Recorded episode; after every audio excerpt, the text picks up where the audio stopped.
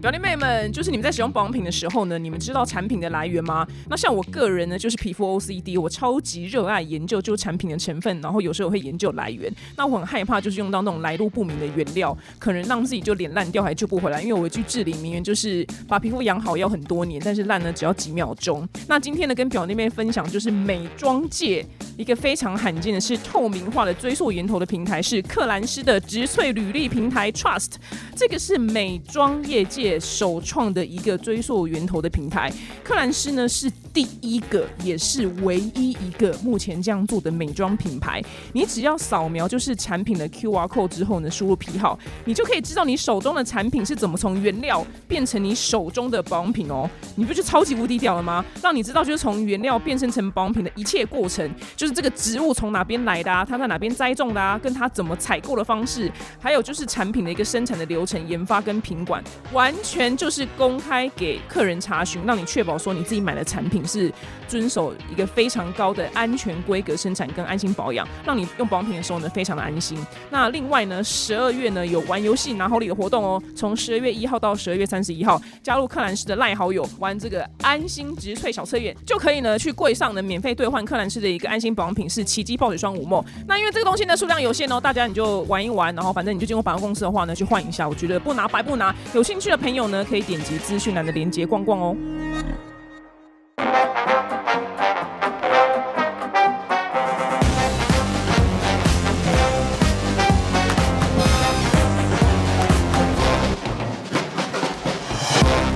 Hello，欢迎收听本周的二百五国际新闻周报。那在报新闻之前呢，就跟你们一样分享一下我最近生活的一些微小的烂事。那我在两个礼拜之后呢，要去美国，就是找我男友。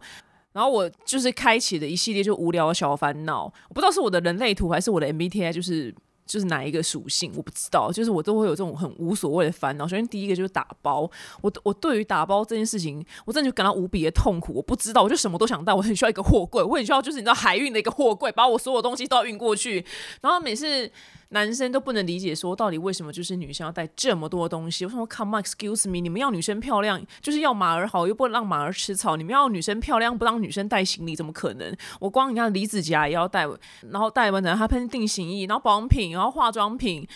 然后，and then 就是身体的乳液、香水，然后什么都要带。然后，万一我皮肤过敏，我要带皮肤科的药，就是什么我都要准备好，你知道吗？我就很怕我忘了带一个什么东西，我就常常活在这种很很害怕我忘了带什么的那种恐惧当中，你知道吗？譬如说，忘了还忘了带 podcast 要录音的东西，你知道吗？就我就开始想说，天哪，我要打包了，我好痛苦哦，我真的就是。没有什么旅行的那种兴奋感跟快乐，我每次都很烦恼我的行李，然后 and then 就因为我刚做完隆乳手术，你们知道嘛，所以我在机场又要低声下气的跟不好意思，不好意思，就你们可以就帮我把行李就扛上这个沉重的这个这个台子嘛，因为我真的就扛不上去，我就为了当叶子妹，就你知道奶奶在还没恢复，你知道还跟还要跟一个路人解释这么多，对，就是你知道吗？我想说，哦天啊，这件事情让我头好痛，然后 and then 再是什么呢？就我要跟他去旅行，好，因为如果说待在家，我就是一般就是我坐。他家的日子，我觉得还可以自己煮。但是因为我们要出去外面旅行，出去外面旅行，我最烦恼什么？就是饮食。对，因为我今天我的我的人生，我的命格就因为我在饮食控制，我不能就是哦，我随便就吃一个什么美而美的早餐，大冰奶配我最爱的铁板面，然后再来一个薯饼萝卜糕加蛋。No，我现在不行。我相信很多女明星都跟我一样有这种困扰，因为。我原本也是觉得有点怨天尤人，说我到底命有多苦？我就只是不想要吃一个普通的早餐，但是我却不行。但后来看到韩国女团，因为因为连 Rose 这么瘦，她都在采访的时候都说，怎么她诶是 Rose？还是菊鼠？忘记，反正应该是菊鼠吧。她说，因为她她说她觉得自己已经不胖，但是因为团员们都超瘦，而且团员们都吃很少，所以搞得她也很紧张，她也就只好。就吃比较少这样子，我想说，嗯，对，连女女明星的困扰跟我是一样的，所以我相信，我相信 Blackpink 如果他们去旅行的话，一定跟我有一样的困扰。因为你看台湾多方便，我就如果真怎样，我就去 Seven 买一杯豆浆，跟买一片鸡胸肉，就是你知道充满营养的蛋白质早餐。那我在美国就吃疯诶，我就真的吃疯，我没有办法去任何一个地方买到一杯豆浆，偶尔就是。一片鸡胸肉，我就觉得天哪，好烦啊！我怎么办？我要在我要旅行的时候，我在纽约，在什么？对啊，在这些地方我要怎么活？所以完全没有任何旅行的兴奋感。我这种我这种这个人格，我不知道什么人格特质。就是这个这些无聊的小小东西、小烦恼呢，就会缠绕着我，就直到就是出发那一天为止。上了飞机，我觉得可能还会再烦恼这一些。哦，对，还有这个无聊事情，就是因为飞机上飞机餐我真的也不喜欢吃。先今天先无关，就是我能不能吃我的饮食控制，反正我就也不喜欢吃，所以飞机餐送来，我每次都只喝水跟喝零卡可乐，然后那个。飞机上的那个小姐就会有时候就看我，就是因为飞机时间很长嘛，然后他们最后就会忍不住问我说：“哎，是不是餐点出了什么问题？”我想这没有问题，但是我就觉得飞机餐真的很难吃，我不知道大家可以推荐我好吃的飞机餐吗？就飞机餐到底是就是真的就不好吃？我想今天真的。你们可以嫌我很挑剔，原因是因为我们今天我们今天很可怜，我们人生就是经常在饮食控制，所以等我们放风的时间，就一定要吃到最好吃的东西，因为我们人生就只有百分之二十，或者现在只有十的时间可以放风，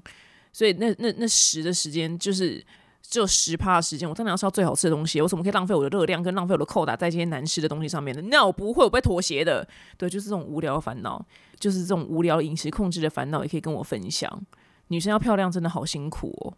那首先第一则新闻呢，那干脆就直接先讲美国了。美国刚过一个超级无敌大节日，就是感恩节。那跟随的感恩节就是有一个一年一度最大折扣，就是黑色星期五，就 like 我们的周年庆或是双十一吧。但这个黑色星期五好像是真的是打到最骨折的时候，所以你小时候就是看新闻的时候。因为我就小时候我就蹲在电视机前面看国际新闻，就哦，就是什么黑色星期五，然后那种天寒地冻的美国人就在那边外面那个什么沃尔玛还是什么，反正大型卖场外面就排队排什么十小时，然后那一开门的那一瞬间，所有美国人跟鲨鱼一样冲进那个卖场要抢什么很低价的电视啊什么，我觉得哇，好好勤劳，就是真的真的很勤劳，因为我真的没有办法干这种事情，我本身不好意思啊，因为我一天我为了为了新陈代谢，我一天喝两千五百 CC 的水，我一定会去尿尿，我没有办法在那边十小时不。去去尿尿，膀胱本身非常的小。你看我的，我的，我都想这种无聊的事情。我的，我的，我的性格真的是都想到这种最无聊的事情，很烦。然后我就每次都很佩服他们。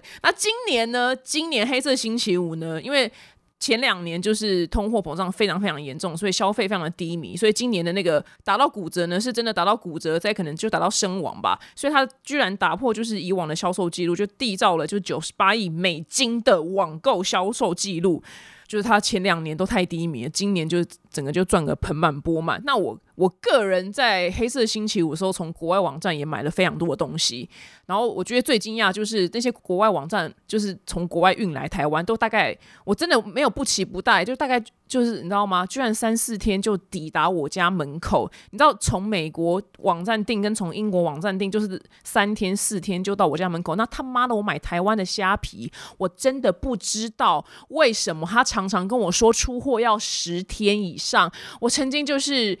我买我们家胖皮的肉干，就肉干，我等了二十天，等到我爸说我们家狗要断粮了，要断零食了，这个肉干到底定去哪里？我说拔它真的就是可能还在杀鸡，还在拔鸡毛，我不知道，我真的，这真是我一辈子的疑惑。Come on，台湾。台湾的这个货运还是什么，可不可以加把劲？我真的从美国网站订东西，从英国我买那个英国的视频，又再度三天送到我家门口。我真的打开门的时候，真的吓坏了，想说他到底是怎么样？他是开喷射机，阿汤哥开喷射机送来我家吗？那我从虾皮订一个在台湾的肉干，我等了二十天。还有我，我也上次有讲了，就我订的，就是因为我在喝一个绿拿铁，就是那种蔬菜跟水果，就是那种一包一包的那种真空包。对他出货跟我说要十天，那个公司在内湖，我家就离内湖大概也才十分钟车程。他跟我说要十天，I don't understand，真的是我世纪之谜。就台湾的货运是怎么了？我不知道。那 and then 呢？请问就是听众们，你们跟我有就是一样的困惑吗？那跟你们分享一下我买了什么好了。我买了很多，有一个应该是美国品牌的，应该叫应该是瑜伽运动服饰，然后很高级，叫做应该是念阿罗啦。A L O，它非常的贵，所以我真的是打死都不会买原价，所以就看到打折的时候就马上就大买特买，还有买了非常多 Lululemon，但呃 Lululemon 台湾也有，但是不好意思，因为黑黑五真的太太划算了，所以我就从美国也是买了就一大批就 Lululemon，就是我大买特买的，还有一个英国的饰品品牌。然后美国的感恩节呢，每年就是在纽约的时候呢，就梅西梅西百货有个很盛大，就是感恩节游行，就他们一整年的重头戏。我在新闻上有看到有一个很大的鲁夫气球，应该是梅西百货，不确定，因为我只有扫到而已。就今年有，就他们每年都有很大那种气球，然后今年居然是鲁夫，居然是鲁夫，但因为我真的没有很爱海贼王。可能我要重新开始看，我才慢慢爱他。所以像鲁夫，我就比较无感。因为如果他用的是什么咒术回战，如果他放一些五条悟的那种大型娃娃，我就觉得天哪，是五条悟。但因为放鲁鲁夫，我就觉得非常的还好。就觉得天哪，太厉害了吧！就像日本动漫可以变成就梅西百货游行的那种大气球。然后，但是呢，每年游行都是非常欢乐的时候，只是因为今年就啊，就以巴战争嘛，所以现场呢就有很多人就为了就。那个抗议就是以色列入侵巴勒斯坦，所以就很多中途就有被中断，就因为他们就坐在那边抗议，所以那个游行的队伍就没办法顺利的过去。好，那突然想到，就是因为我妹，我妹她就开始从第一集开始看《海贼王》，然后她看了一阵子之后，她跟我宣布，正式宣布说，《海贼王》是她觉得此生就 Top One 第一名的动漫。我被她这句话一激，我想说，好，那老娘就也要来重看，因为我当年看的是漫画，而且我是十几年前看，我真的是忘光了。所以我说好，因为我两个月两两个礼拜后要飞美国，就我男朋友去上班没事干的时候，我就要从第一集开始看《海贼王》，就是看就看动画，因为当年看的是漫画，所以我觉得可能。现在不方便去出套漫画，我就开始看动画。我来评断一下，它会不会是我此生的 number one。然后，因为就是我刚刚说的，就感恩节就是黑色星球，就大买特买的时候嘛，所以他们就实体店面其实还是很多人会出去买。因为你看那个 IG 上面就那个什么感恩节的那个，然后就有人从高空俯拍那高速公路，哇靠，那真的是。停车场哎，那个美国有几百万人瞬间要移动就回老家，然后飞机也是爆满，然后因为大卖场就是停了很多车嘛，那因为这这今年就是通膨，所以景气其实不是很好，所以呢偷车的那个案件呢就激增，大家以为就现在的新车就没那么好偷，因为现在新车不是钥匙是要靠近什么车门。才有办法就解锁嘛，因为以前以前是用钥匙这种最传统的方式，他们还好像有办法就把它打开。你看电影都会这样演嘛。那现在车应该蛮难偷，不，现在这偷车贼就有更厉害的偷车方法，就是呢，他完全就不用你的钥匙哦，就小偷只要靠近你家，然后用他自己发明的一个什么特殊的装置，然后那个装置呢，它可以连到就是你人在家里面的钥匙，然后你那个钥匙就会打讯号到。就到它的装置之后呢，所以它只要靠近你的车子，它就可以把你车子给打开，超级强。然后纽约区呢有一个小偷呢，他带的那个神秘的装置，他两天之内呢狂偷五辆车。各大车厂拜托拜托，你们就一定要发明出一个很厉害的对策。我不知道以后车子是不是要扫指纹，还是扫眼球，跟手机一样？因为现在居然连这样都可以偷车，我真的觉得太可怕了吧！对啊，我以为现在车很难偷，也没有想到现在也有人发明这么天才的机器，就把偷车这件事也变得就这么简单。然后感恩节呢，还有一个一年每年都会有一个神奇的小活动，就是呢，他美国总统都会去特赦什么一两只就火鸡，因为美国感恩节他们就要吃火鸡嘛，然后他们就特赦就会怎么一两只火鸡，然后两那两只火鸡就不用被吃掉，然后他们就被送到个地方就安养天年。然后今年就拜登也特赦两只火鸡，一只一只叫自由。一只叫什么时钟，是因为有一个叫 Liber 什么 Liberty Bell，是一个什么自由之钟，就在宾州的一个钟，然后他们刚好就反正就特色这两只火鸡，就让他们不用死，我也觉得蛮妙，就就是一口气杀了几百万只火鸡，然后特色两只，就很像我去杀，就就是你知道希特勒就杀了两百万个就犹太人，然后在特色两个犹太犹太人说，我就免你们一死，然后还为了这个就每年就办一个盛大的就是活动，跟还要。召记者来，我是觉得蛮特别的，就这是这什么逻辑？I I don't understand，我就不是很懂啦。对，想说这有什么好特色？你都杀几百万只火鸡，有差这两只吗？好，在播下一则新闻之前呢，就突然想到一件事情，就我前几天就跟反正就陪客户晚上去酒吧喝酒，虽然我真的很久没有进去酒吧，反正 anyway，就那天在晚上在酒吧的时候，然后刚好就。可能因为那是平日的晚上，所以人也很少，所以酒吧的老板娘跟老板就过来就跟我们喝酒，然后就聊起天来。然后老板娘是一个非常有才华人，她就是 A B C，反正就是很强的什么皇家艺术学院毕业。然后她之前在很厉害的，就欧不要细讲，怕你们知道谁，就是反正在欧美的某一间就是广告公司，台湾也有分公司，然后在里面当就是。就是反正在里面工作，就是一个资历非常之强的一个女生。然后我就看她作品，就哇，就真的很厉害，就到皇家艺术学院毕业，然后又在欧美的广告公司就待过这样子。然后她现在台湾，她有就也是做蛮厉害的工作。Anyway，然后后来反正就是因为我同行的同行的人就就有人单身嘛，然后我们就她就最近就我之前讲过非常多次，因为台湾本身就男生人数不够，反正单身女生非常多。然后我就跟那个老板娘说：“哎，老板娘，你们就下次如果吧台就出现就好咖的话，拜托你赶快就扣号我朋友好不好？就是我就问老板娘说，你怎么跟你就跟你先生认识？就是酒吧老板。然后他说他那一天就是反正就几年前他那一天就失恋，然后去酒吧喝酒。那个老板是当时某一间酒吧的 bartender。我说也太浪漫了吧！天哪！我说那果然就是要做吧台，你要多好脱单。我说拜托拜托，你的酒吧就是下次出现优质男生的话，赶快扣号我朋友好吗？马上一通电话来，现在要不要互加来？马上一通电话来。然后老板娘就。就是大翻那个白眼，说他他讲话会掺英文，可是不是说故意唠英文那种很讨人厌，是因为他从小就真的在美国长大，所以英文是他第一母语。然后他就很不爽说，他说真的不是我不愿意就打电话给你们，他说他他回到台湾之后，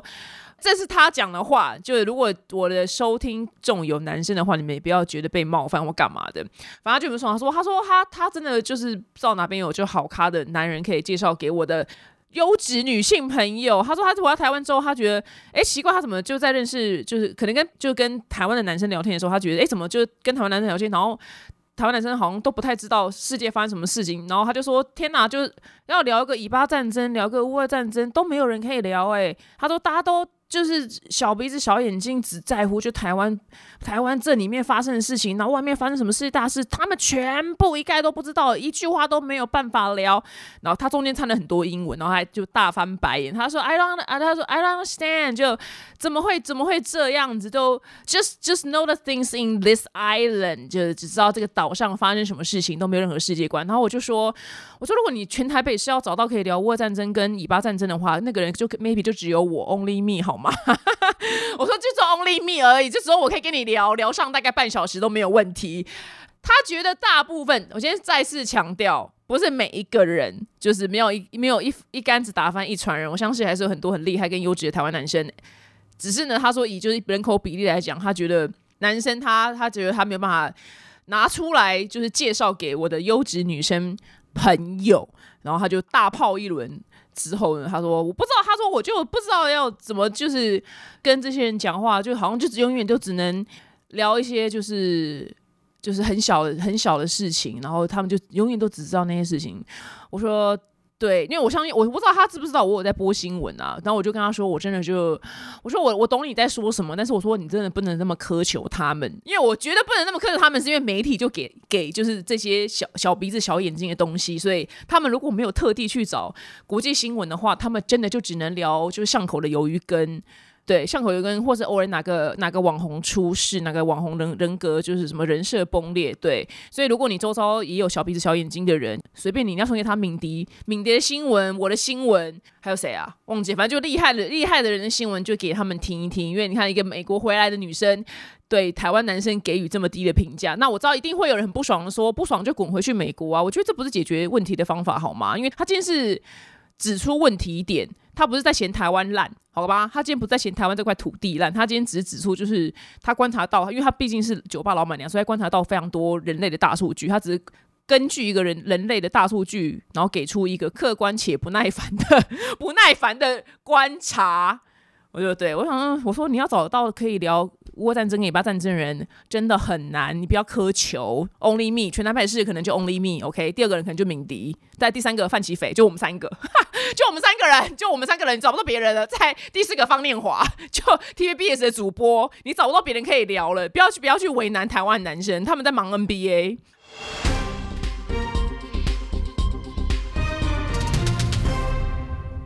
好的，那身为全台北市唯四个可以聊以巴战争的人呢，那这一则新闻呢，就来跟大家跟进一下以巴战争目前的状况。那以色列跟巴勒斯坦呢，他们就原定就停火四天。那哈马斯呢，他就是计划说我要放的就是二十四个人，然后当以色列那边也会放，就是就是巴勒斯坦的那个战俘这样子。那哈马斯那边放人的时候呢，就加沙的红十字会呢，他们就把那些人从那些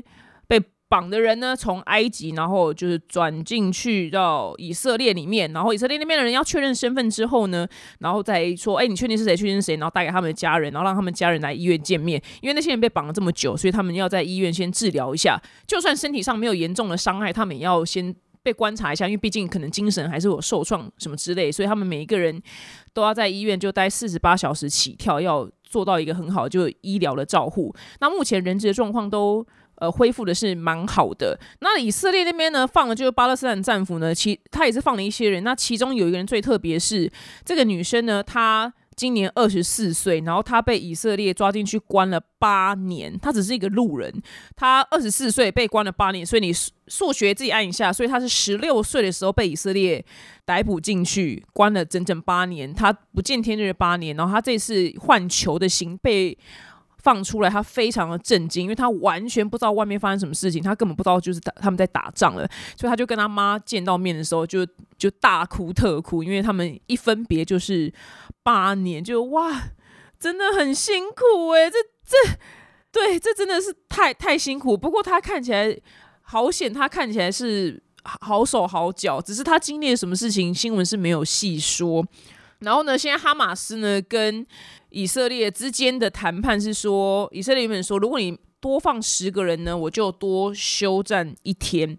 就是这样子去谈。那在反正现在在原本的休战那四天当中呢，就是。除了在认真的换球之外呢，每天呢有两百辆的物资车呢，就从埃及那边进到加沙。那那个物资车之外呢，还有就四台的油罐车跟四台的就天然气车，就载了天然气的卡车，因为里面是没有能源的，所以他们还要再载就是能源跟石油进去，进去到加沙走廊。你看那个新闻画面，哇，好，那个货车这样子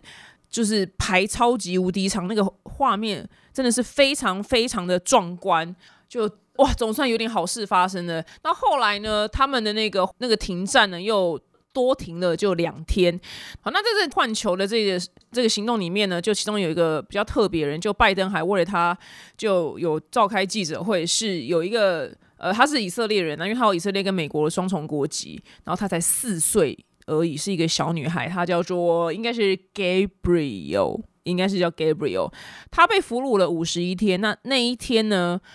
就是她爸抱着她，然后她爸妈就是已经惨死在哈马斯的手下，然后她哥哥姐姐那时候躲在衣柜里面，所以她哥哥姐姐是还活着，只是因为她爸妈为了保护她，所以被射死之后呢，这个小女孩就很害怕，就跑去邻居家，然后就直接就就被掳走了。那好险，这一次呢，他在换球这一波里面呢，他是有被释放出来的，然后他是一个。他是第一个呢被释放的美国公民，所以大家都非常的开心，就是觉得哇，这个小女孩总算可以可以可以出来，只是很可惜，很可惜的是，她爸妈为了保护她，就已经被哈马斯给就已经被哈马斯杀死了。那还是有好消息，但当然还是非常的难过。然后我这是这个战争的新闻啊，就就对我让我对人生，就因为我看太细，让我对人生有。更多不一样的就领悟，然后最近我朋友就朋友，反正他跟我说他看了什么，就不知道看了什么，就是 YouTube 什么东西，反正就是推播，然后类似就是一个节目，然后他们在采访，就是各种就是要临终前的人，就是重病啊，什么癌症之类，反正就得了不治症，然后临终之前人，然后你知道每个临终之前人大概九成九的人就说什么后悔事情，你们知道第一条是什么吗？你们可以花五五秒钟猜一下，让你们猜一下。就是每个人临终之前，然后如果问到就是后悔什么事情的时候，他们讲的是什么？那九成九人都说很后悔自己没有多花点时间陪家人。我朋友说都没有一个人回答说哇，就是什么少去了哪个国家，不少赚了多少钱，然后什么案子啊，什么案子没接到，对，然后什么名牌没买到。他说没有，全部人都说很后悔没有多一点时间陪家人。哇，就哇。我就更是被震撼，我就要记得这件事情。我不想我临终之前有这种悔恨，你知道吗？然后又看了这么多这种负面的新闻，所以呢，我就马上就。约爸妈就吃饭，就请他们马上请他们吃饭，带他们出国旅行。目前可能是没有办法，因为我爸是绝对不可能出国，因为我爸没办法，胖皮没有办法，一只狗就是在台湾，胖皮会不吃不喝，所以全家出国这件事情，我就觉得没关系，算了。但可以全家出游，可能带狗出游。他那天就带狗去，就是狗可以吃饭的餐厅，然后请他们吃饭。就然后我也定了，就下一次的时间，就我要去美国之前，就再请爸妈去 去宠物宠物野餐餐厅，就呃，是下一次要去二楼，因为二楼可以带狗，推狗车可以进去，我觉得很棒，很方便，就马上就就这种约，我觉得我的人生就要花就是适量的时间陪伴家人，我不要在我临终之前，对我想临终之前真的不会去，我想今天因为我今天有个工作就上门，然后要我明年二月的时候去。去法国出差，这当然是大家听到都天大的好机会。而且我本身是小土狗，我没有去过欧洲，我更是没有去过法国。所以三十八岁我还没踏上欧洲领土过，我真的土到爆炸。然后我当然是很想去，可是因为我半年前就已经定定好那个时间，我的所有的机票、住宿跟我的那个滑雪教练全部都定好了，还在接就国内线再去滑完雪再去冲绳潜水。我人生最爱的事情就是潜水跟滑雪。哎，我坐在那边就是。就是那边苦恼，就是两秒钟之后，我想说算了，我可我可能临终之前也不会后悔没交这个工作，我不管，我就说，帮我跟干妈说吧，我真的很想去，那 I'm sorry，我真的半年前就已经定好了所有一切，我真的不不不方便，对我的滑雪教练他也是不是要先定好，什么都定好了，我真的没有办法。对，我现在就听到我朋友讲那个之后，我当然还是会认真工作。对，只是我觉得那个，对我可能我可能临终之前不会为了这事这边就懊恼或后悔。然后算了算了，我又陪到家人，我还是我还是就 牙一咬，就哦，对不起，我真的没办法去法国出差。我我我我就去北海道滑雪。所以这个看这么多新闻，那天我忘记是谁，我跟谁在跟谁见面的时候，然后我忘记他讲什么，反正那个人好像类似是说。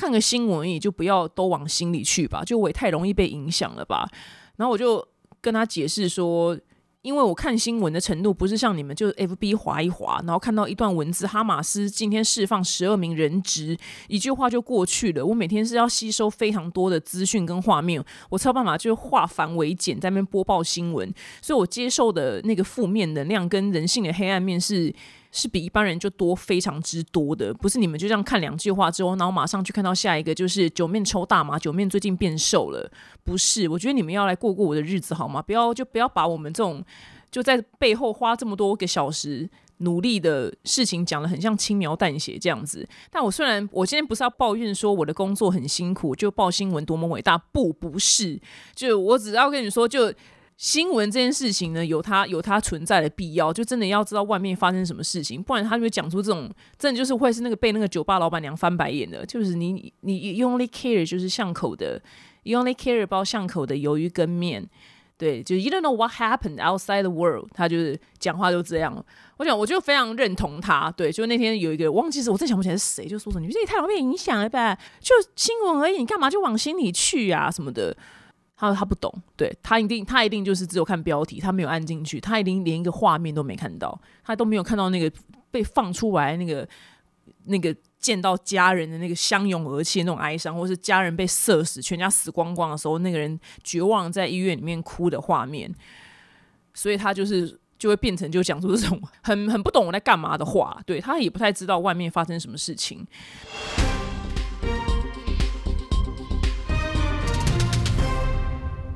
下一则新闻呢，我们来讲点快乐的事情好了。就是英国的约克郡呢，有个农场，它就是原本就是一个一般的农场，但是因为就是一直发生水灾，所以他们就年年亏损。然后去年呢，还要卖掉就很多的乳牛，就变现金，就才可以维持营运。然后我不知道那个老板就哪来就天外飞来一笔，他呢就推出了一个活动，就是爆牛，对，去可以去。爆牛只只要呢花一千六百二十七元台币，然后三个小时，然后现在预约就是爆满。那这个爆牛就是你可以去抱抱它，然后可以帮帮帮它刷毛，就是一个很疗愈的互动。但这个牛呢，不是说随便就可以让你抱、让你摸，因为毕竟。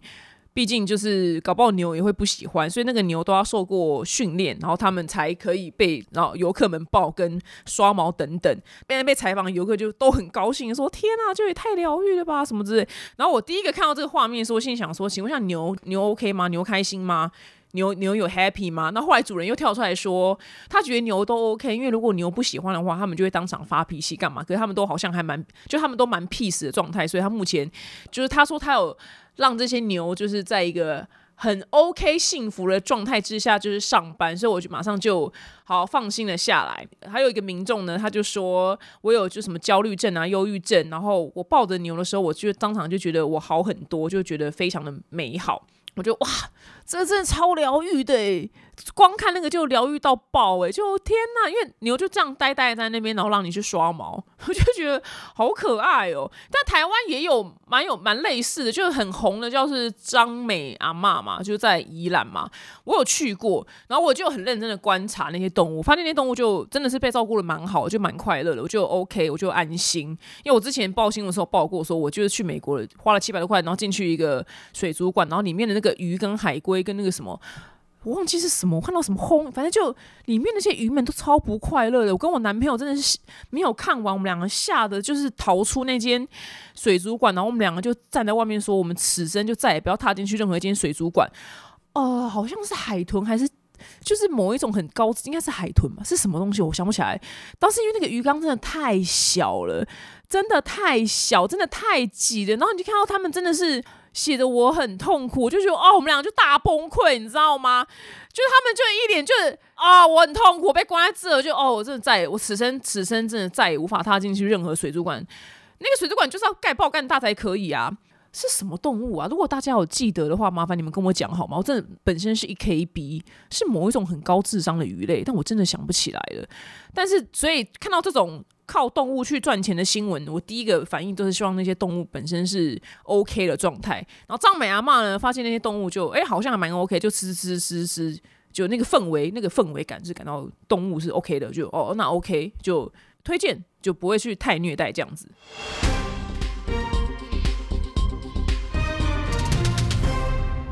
好，下则新闻呢是跟我们息息相关的日本旅游。日本旅游怎么了呢？这个消息可能有点不是很开心啊。反正就大家去日本就是观光的时候，我觉得最方便的地方是你就是在一个商店，然后买到一个额度，他当场就马上可以直接免税。就以前还有点为麻烦，要去一个地方退税，然后后来就直接在那个地方可以免税。然后我每次都想要把那个钱就过那个门槛，就是一定要让我退税的门槛这样子，我觉得超级无敌方便的。我美国真的是很王八蛋哎！美国你看，美国观光就美国人没有在给你什么观光客那边退税，我们就是付全额税金。你看日韩多么友善，都美国真的很骄傲，美国很知道，希望美国有天可以陨落，是不是？我是不是太过分了？不是啊，我想说，对我买了在美国花那么多钱，他他税金真的是都没有要给你免税的意思，他就是全额收，但就觉得。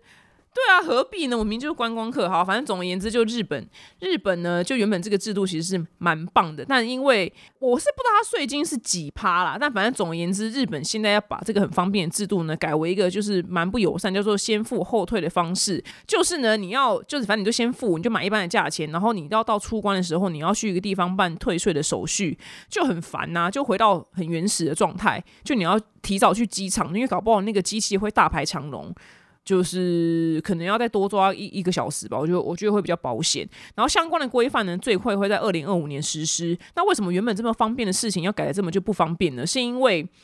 就是很多就北兰的人，就他们在日本境内就买免税品，然后他就直接在日本境内就转手卖掉，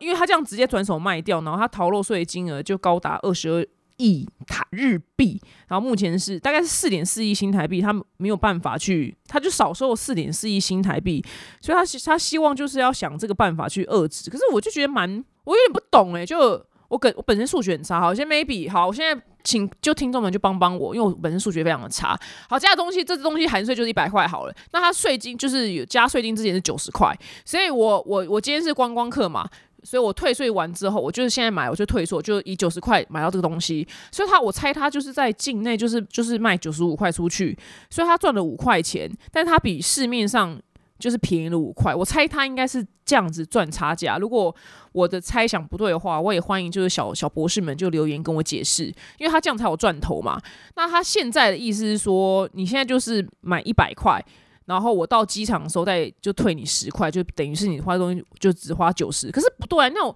因为如果说他好，他今天买一百块，然后他在日本境内卖九十五块，可是他到机场又退了十块，所以他最终还是赚了五块钱呐，你懂吗？就我觉得说，哎，奇怪，那这个方法能避免逃漏税吗？因为他最终还是会拿回那十块钱。我希望就是小博士们来就是跟我讨论一下，留言跟我解释一下我的。就是思维逻辑有没有出错？因为我觉得他还是最终还是可以在境内卖了，先卖九十五块，他先赔五块，但是他去机场领回十块，所以他还是赚那五块钱，他最终结果是一样的。所以我不知道他这个方法到底有没有办法去终止这个逃漏税的事情。希望小博士留言跟我说。好，对不起，就反正就是请你们大家回答，因为我本身非常非常的困扰，说是到底是怎么制止，还是是他在制止日本人吗？日本本可是日本本地人可以去 Big Camera 买买到退税商品吗？我不知道，请大家就回答我，因为这新闻让我觉得非常的困扰。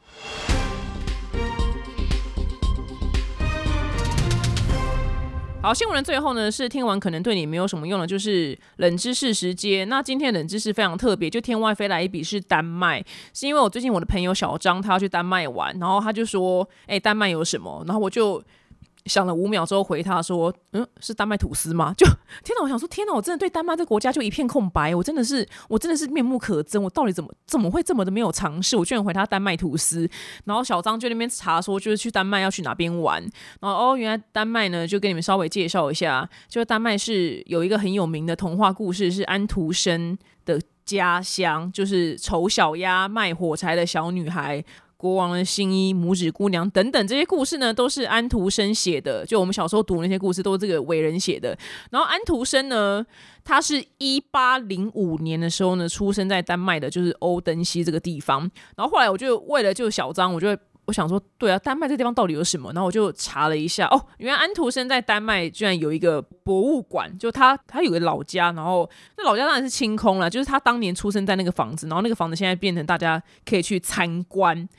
就哇，原来就是丹麦还除了丹麦吐司，就还产安徒生。然后 and then 再一个最重要是什么呢？一个举世闻名的减肥药叫做 Novo，呃，中文我忘记名字很长，就是卖到翻天，全世界卖到翻天那个减肥药就是丹麦出的，就卖到就是它扛起的整个国家 GDP。然后所以经济学家觉得它不能这个药厂出这个减肥药，这个营业额不能算到整个国家里面，因为这样会太不准了，因为它。卖太好了，所以会显得好像整个国家就经济急爆干好，可其实不是，是因为那个东西它自己本身外销外卖太好。你看全世界有多少人要减肥，就觉得哦，难怪这个减肥这个东西真的市场极大。好，那冷知识呢，我们来讲讲安徒生好了。安徒生他出生在一个非常贫穷的家庭里面，然后他们家就住在一个，就是虽然是很穷，然后那个房房子很小，可是就是我看到那个画面就。好可爱，好梦幻，因为就是欧洲那种小房子，你知道吗？就真的是童话是童话故事的房子。然后你看丹麦的照片，就哦，真的是童话故事里面就长这样哎。原来童话故事他就在画他家乡，就是丹麦，然后丹麦就是长得就童话故事的样子。我觉得也太可爱了吧！反正他老爸就是早年就过世，所以呢，家里就他跟他老妈就是相依为命。他那个小的房子里面住的六个家庭，不只是只有他们这个家庭，然后。就是真的是当年是很穷的状态，然后后来呢，反正他就成为了一个举世闻名的，你们也知道，就写童话故事的人。哎，这真的是非常厉害。当年没有网络的时候，他的故事可以传遍全球，是真的走一个最。古老最土法炼钢的方式就红遍全球，然后他呢非常爱旅行，他就到处到世界各地去旅行。哇，他的梦工作真的很梦幻的。就以如果以现在来讲，他就边旅行边写作，就是旅游型 YouTuber，你知道吗？旅游型布洛克。一八四零年的时候当旅游型布洛克就好梦幻哦，他可以边旅行然后边写童话故事，真的是非常的厉害。然后再来呢，他除了写童话故事，就我们最常听到这些之外。他还有很厉害的一个技能是剪纸，就他那个安徒生的博物馆呢，就有放他当年自己剪纸的那个作品，就那个剪纸是非常的复杂，就剪出就是旁边就就很多东西，什么这边是兔子，然后那边一个人，然后这边是一朵花，好厉害哦！剪纸我真的不知道怎么剪呢，他就是用剪刀去剪出那个，这样一打开，啪。就一个非常复杂的那种图腾，这样非常厉害。然后安徒生呢，他在旅行的时候呢，一定要带一条就是麻绳，很粗的麻绳。那条麻绳也放在那个安徒生的博物馆里面。我还以为想说他是艺术家，本身就是到哪都想要自杀吗？哦，不是，是因为他很怕有火灾，所以他他都要带着那那条很粗的绳子。是万一有火灾的话，他住在。楼上他还可以用那个绳子，就是爬下来。我真的是误会他了，我以为他到哪都想自杀，就哦，sorry sorry sorry，误会了安徒生。然后 and then 呢，就看到了安徒生的就是个人生活。他的日记里面记载说，他此生拒绝跟任何任何人发生性爱。他会在跟女生 就是讲完话之后，谈完恋爱之后呢，他就是没有要上床，然后他会回到自己的住家，自己帮自己就是解决。哇，就非常的另类。果然，艺术家都有一些很特殊的地方。他一生当中也交过蛮不少的女朋友，然后他是一个，因为你知道，一种艺术家创作型人格人，他们对于爱情那种爱就是更就是猛烈。然后他曾经呢跟一个就是著名的女高音呢叫做珍妮林德。谈恋爱，然后他有一个童话故事呢，叫《夜莺》，可是我没有看过，不知道这故事是写什么。但就是这个故事就是在讲说他对珍妮林德的感情。那接下来最厉害的地方来了哦，他居然就是不止爱女人，他也爱男人。他呢生前有一封信呢，叫对一个叫做 Edward 的人，就是一封情书。那个男的他写说：“我迷恋你呢。”犹如我迷恋，我不知道谁是卡布里亚，反正就是这个姑娘。我对你的感觉就像对女人一样。我我本性的女性化跟我们的友情必须保密。那这封信是当然现在就被放在就博物馆里面，所以他就是喜欢男的也喜欢女的。我觉得他应该其实是喜欢男的，只是他不知道他自己就是当年可能没有 gay 或是同志这个概念。他既然一生都拒绝跟女生性交，我觉得他应该就是 gay 啦，他只是不知道自己是 gay 而已。对，那我也觉得蛮蛮厉害的，因为就是一个很出类拔萃的天才，所以我就觉得，哎，他活的年代真的活得比较辛苦一点点。然后他觉得他自己长得很丑，呃，其实也没有，我就看照片，其实也没有很丑啦，就就是那个年代的人该有的长相，所以他觉得自己很丑，他一辈子没有信心。就是他对自己的外貌没有信心，所以他一辈子都不想结婚。但其实我觉得应该就是因为他是 gay，所以他不想结婚。Anyway，反正他觉得自己很丑，所以他还创造出一个非常知名的故事，就是我们小时候都有读过了《丑小鸭》这个故事。他就在讲他自己。那他的确是功成名就了。他所他笔下那些故事呢，被翻成超过一百二十五种语言。然后就像是迪士尼的《冰雪奇缘》，其实也是改编自他的一个故事书，叫什么《冰雪皇后》。冰雪女王说错，对不起，是改编她的故事。冰雪女王，所以她等于是她过世之后，她现在她的那个影响力还是存在的。他一八七五年就过世，然后享年七十岁，在当年来讲，其实是已经算是蛮长寿的了，因为毕竟那个年代医学没有那么发达。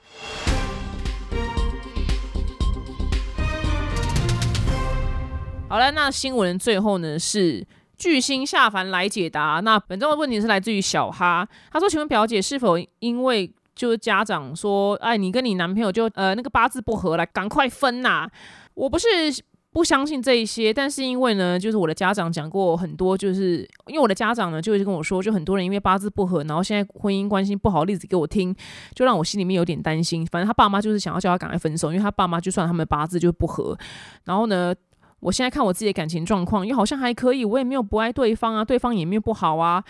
那请问该怎么办呢？这困扰我很久了，希望表姐可以给我一点建议，谢谢你。好，我的答案是我跟你保证，这个地球上，这个地球上，来，我现在查台湾二零二二年离婚，好，今年一二，然后我找到一个新闻是内政部统计，民国就是一百一十年的时候呢，台湾的离婚对数是四万七千八百八十八对。四万七千八百八十八对，你觉得这四万七千八百八十八对，他们在结婚前没去算过八字吗？一定、肯定、绝对有很多对是算过八字，然后超级无敌合的，不可能这四万七千八百八十八对，他们没有人去算过八字，一定有人八字爆杠合，然后也是离婚的。So